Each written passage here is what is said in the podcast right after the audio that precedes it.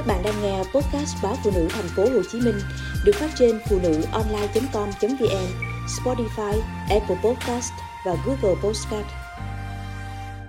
Ngọt ngào ký ức đường phên Ngày xưa, mỗi lần mua được bánh đường phên, mẹ tôi thường bọc bằng mấy lớp giấy báo, ni lông để trong chung gạo. Đường ấy còn lẫn trấu, sạn, có khi cả mấy sợi bao gai. Đường phên dùng được cho nhiều việc, Mùa đông, người làng tôi thu hoạch bắp. Bắp già được lột áo, bó thành chùm bằng lạc mềm, rồi treo lên xào tre ở hiên nhà. Những chùm bắp vàng óng, khô trong gió và nắng tháng giêng. Thường thì vào mùa xuân, ngày nông nhàn, mẹ tôi hạ một túm bắp xuống, ngồi ngay hiên nhà tẻ bắp, mang ngâm rửa sạch. Sau đó mẹ trút vào nồi gan, nấu đến khi nở bung ra thì trút đường phên vào. Đường tan ngấm hết vào trong bắp Bung xong, mẹ tôi thường ủ trấu xung quanh để giữ nồi bắp nóng cả ngày. Nếu có trái dừa già, nạo sợi mà rắc vào, tô bắp bung thì béo ngọt, thơm không gì sánh nổi. Đường phên cũng được dùng làm món bắp thắng đường, đậu phộng thắng đường. Bắp hay đậu phộng rang chín, loại bỏ mày bắp, vỏ đậu phộng. Đường phên bào mỏng, nấu chảy, rồi chút hết bắp hay đậu phộng vào, đảo nhanh tay, múc ra tấm lá chuối đã trải sẵn quê nghèo, có món ăn vặt mẹ làm cho mang ra đồng, đem đi học. Nhấm nháp trong những buổi tối học bài là quý lắm rồi. Gạo nếp cái hoa vàng làng tôi ngon nổi tiếng. Cánh đồng làng quế nằm bên một nhánh sông kinh thầy. Phù sa ấy, nước rồng, nước lũ ấy, bao nhiêu năm ôm ấp cánh đồng. Đồng đồng nếp cái hoa vàng được tuốt về ngâm rượu. Mùa nếp trổ hoa vàng, phấn hoa bay thơm ngát cả cánh đồng thường những hôm rằm, mẹ tôi hay nấu chè con ong đường phên bào mịn hay thái nhỏ, nấu tan cùng mấy nhánh gừng đập dập xôi đã đồ xong, hạt xôi bóng dẻo. Chút đường phên đã nấu với gừng vào.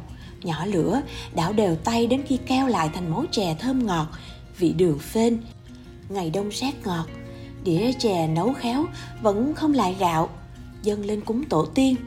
Đến lúc đem xuống, chè đã chắc lại, dùng dao cắt thành lát được mà vẫn mềm. Người làng tôi mỗi khi kho cá, kho thịt cũng có thói quen bỏ vào nồi một miếng đường phên. Cá lớn được làm sạch, ướp muối, sơ chế kỹ rồi phơi khô. Cá nhỏ, cá tạp dùng để nấu riêu chua, tép tôm kho với muối phơi khô để ăn dần. Mẹ tôi thường kho cá trắm, cá trôi, cá mè. Cá làm sạch cắt khúc, thấm thật khô nước. Mẹ chiên vàng hai mặt miếng cá bằng mỡ heo trước khi xếp vào nồi kho nồi gan dày, mẹ xếp củ riềng, lá gừng dưới đáy, rồi xếp cá thịt ba chỉ lên trên. Thêm ít gia vị, ớt, cà chua, bổ muối cao, tóp mỡ và một miếng đường phên. Kho lửa nhỏ, đến khi cá mềm xương thì thêm lá nổ, măng chua, hay một nắm cộng rau muống, rồi kho đến khi cạn nước. Khúc cá chuyển sang màu cánh gián, xương cá mềm nhưng thịt cá vẫn chắc dẻo. Tất cả nguyên liệu trong nồi đều thấm gia vị ăn với cơm nóng thì đúng là có cá khá cơm. Mỗi dịp tết đến, mẹ tôi thường sàng gạo nếp thật kỹ. Gạo ấy phần thì để gói bánh chưng, phần nổ bỏng làm bánh lòng. Phần còn lại, mẹ rang lên, xay mịn để làm chè lam. Món bánh lòng, chè lam dẻo ngon nhờ nếp hoa vàng thơm ngậy. Và còn nhờ đường phên ngọt thanh, có màu nâu cánh gián đặc trưng. Miếng bánh làm ra chắc mịn thảo thơm hương vị quê nhà được bọc trong giấy điều, dâng lên cúng ông bà, rồi cắt ra mời khách đến chúc tết. Trong tiết trời rét ngọt nhấm ngụm trà thơm, ăn miếng bánh ngọt bùi.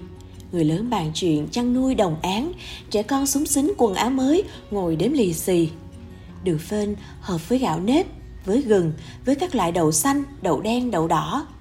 Ngày ấy đường phèn rất hiếm, đường kính lại ngọt gắt, nên nhà nào cũng có mấy bánh đường phên sau này, người ta làm bánh trôi nhiều màu sắc từ màu tự nhiên của các loại lá dứa, củ dền, nhân đậu xanh, đậu đỏ. Nhưng tôi vẫn rất thích món bánh trôi nếp nhân bọc miếng đường phên ngọt liệm. Bây giờ người ta dùng đường kính trắng nhiều hơn, phần vì rẻ, phần vì tiện. Đường phên nấu rất kỳ công, nhưng mỗi lần cắn một miếng nhỏ rồi để tan ra trong miệng, ta có thể cảm nhận được vị ngọt nguyên sơ của mật mía, hương thơm quen thuộc giản dị của ruộng đồng – nghe bạn tôi kể về những công đoạn thu hoạch mía, rửa mía, cạo vỏ, ép mía nấu mật, quậy đường đổ khuôn. Tất cả hoàn toàn thủ công. mới hiểu vì sao đường phên lại có vị thơm dân dã mà vô cùng quyến luyến cầm một miếng đường trên tay mà có thể tưởng tượng ra cả cánh đồng mía ngọt lành những gian bếp thơm ngọt mùi đường mùi khói bốc lên từ bã mía và những người nấu đường tần tảo sớm hôm